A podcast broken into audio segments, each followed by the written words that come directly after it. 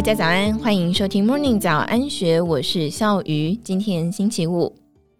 劳工问题拖累台积电亚利桑那建厂的进度不是个案，制造业回流美国加速，工会罢工同时增温。拜登经济学想要一箭三雕，会是美梦还是噩梦？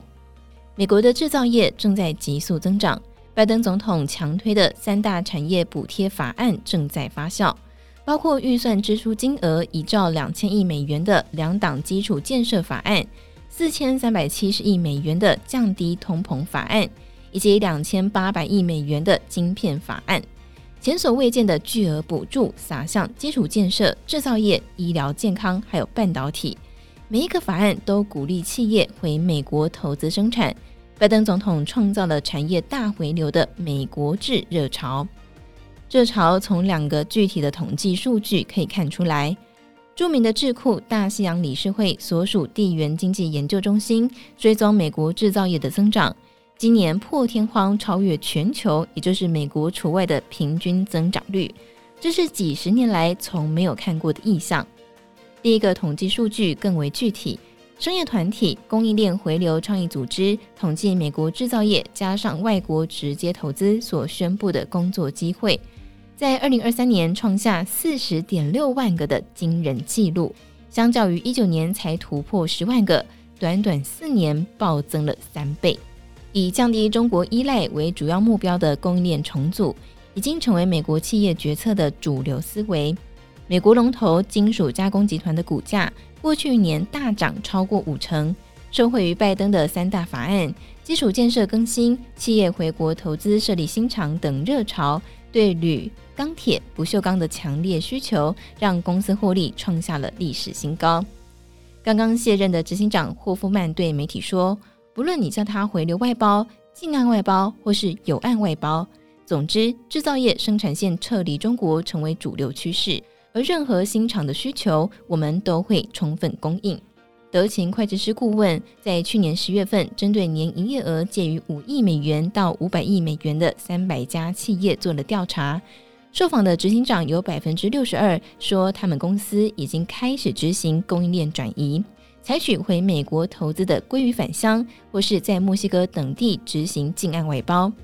德勤的报告预估，供应链转移的结果，到二五年，美国从亚洲进口货物的比重将会减少百分之二十。到三零年，亚洲进口货物的比重更将会比目前大减四成。而另外，长期追踪美国企业返国投资，今年第十年公布了回流外包指数的科尼尔顾问公司，在四月份发布的二零二三年度报告更说，有高达百分之九十六的美国制造业执行长设定回流外包为公司重要的策略。绝大多数的美国制造业正在积极评估，或是已经具体执行回流外包的政策。科尼尔与德勤的报告同步指出，美国制造业大幅回流，动能主要是新冠疫情期间塞港等问题吓坏了所有厂商。地缘政治冲突让中国制产品蒙上政治不正确的阴影，又面临被中美两国政府制裁的风险。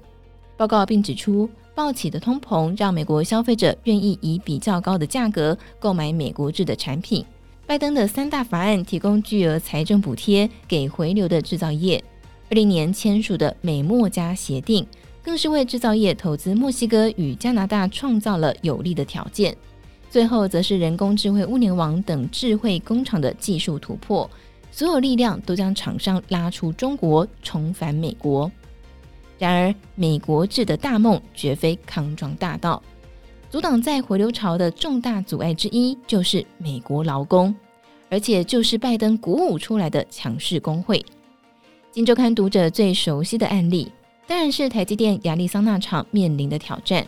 台积电董事长刘德英在七月二十号举行的法说会中，果然如预期的对外宣布，新厂的建厂进度被迫延迟。刘德英的说明很直白。在半导体设施中，熟练安装设备的专业人员数量明显不足。台积电亚利桑那厂从二零二一年四月份开工，至今两年，雇佣建厂的美国劳工人数突破一万人，目前已经进入安装最先进精密设备的关键阶段。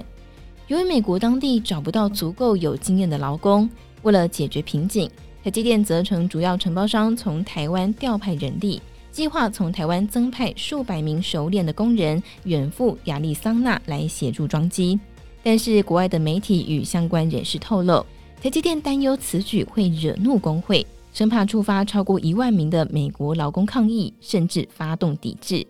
因此，台积电步步为营，宁慢勿乱，把正式量产的目标时程往后延到二零二五年，生怕惹怒工会，是台积电到美国设厂最大的忧虑之一。去年十二月份，拜登总统亲临台积电亚利桑那厂的装机大典。盛赞台积电投资最先进的晶片厂是 Game Changer，也就是彻底改变游戏规则。拜登演讲时而幽默搞笑，时而让听众热血沸腾。但是引爆台下最热烈掌声的，不是对台积电的盛赞，不是创造就业的政绩，也不是感谢促成此役重大投资的功臣，而是工会。拜登连续拉高分贝，高喊工会是美国的核心价值。一听到工会，台下掌声加尖叫如连珠炮般的爆开。听在刘德英和魏哲家的耳中，讯号是响亮又明确。就算拿出四百亿美元巨资支持拜登，也绝对不能够惹怒工会。其实，就在美国制造业回流潮创造大量就业的同时，美国劳工工会的罢工运动也随之增长。康奈尔大学劳资关系学院长期编制工运追踪指数显示，今年前五个月已经有将近一百五十起的工会罢工，涉及劳工人数高达将近十二万人。不只是台积电，即便是一直强调美国价值的老牌美国企业，在制造业回流的过程中，也同样的脚步踉跄。史丹利百德是全球最大的五金扳手工具箱制造商，这家公司坚持美国优良的工人传统，至今在美国维特超过五十座工厂。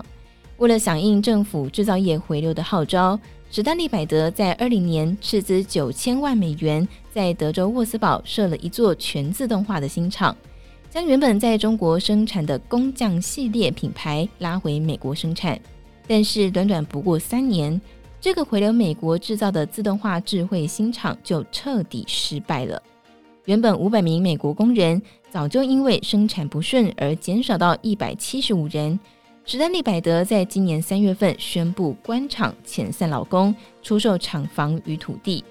新厂失败的原因，有从白俄罗斯 AMT 机械厂买来的自动化生产线状况百出，不巧遇到俄乌战争，与普丁同一阵线的白俄罗斯工程师来美国障碍重重，美国工人又没有使命必达，自行修复自动化生产线的决心，前后折腾了三年，最终又回到中国代工制造。再挂上美国国旗包装的老路，而拜登的选票高度仰赖工会支持，他在所有场合高调宣称自己是史上最支持工会的美国总统。